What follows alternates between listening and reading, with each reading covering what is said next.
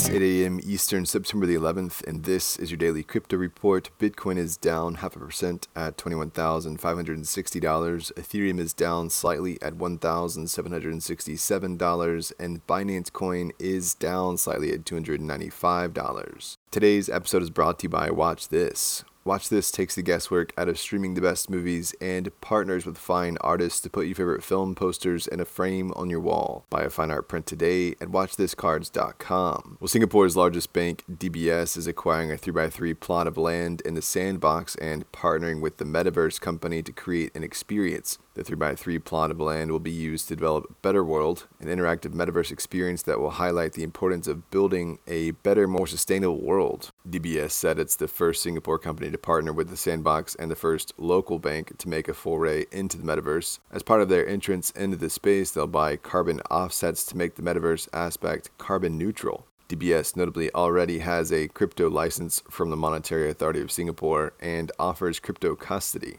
Well, the Algorand Foundation says they have $35 million worth of exposure with the troubled crypto lender Hodlnaut. The lender halted withdrawals last month. The $35 million represents less than 3% of the Algorand Foundation's assets, but the foundation was apparently just getting ahead of any bad PR. In their statement, the foundation said, as part of the foundation's mission, from time to time we invest a portion of our surplus treasury capital to generate yield for the purpose of Algorand ecosystem development, and these funds were invested for that purpose. The Algorand Foundation said it is pursuing all legal remedies to maximize asset recovery from Hodlnaut.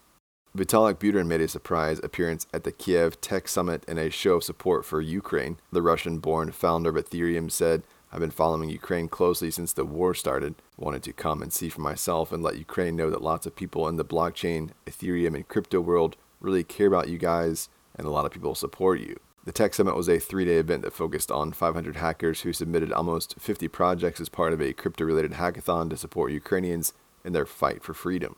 Well, blockchain.com is set to open an office in Dubai after getting preliminary regulatory approval. The London based exchange has signed a contract with Dubai's Virtual Asset Regulatory Authority to open up an office in the Emirate. They join FTX, OKX, and Crypto.com in doing so. And finally, Paradigm is arguing that infrastructure providers should not be subject to U.S. Treasury sanctions, laying out a legal argument against the Office of Foreign Assets Control sanctions targeting base layer participants such as miners and validators. Their legal argument comes on the heels of a lawsuit filed by users who believe OFAC exceeded its authority when it sanctioned Tornado Cash. The argument centers around tools and base layers like data and the chasm between that and actually controlling sanctioned assets. Paradigm argues that a blockchain is a communications protocol and technology infrastructure, much like the internet itself. Well, that's all for us today. Visit us at dailycryptoreport.io for sources and links. Text DCR to 552266 for text delivery from JAM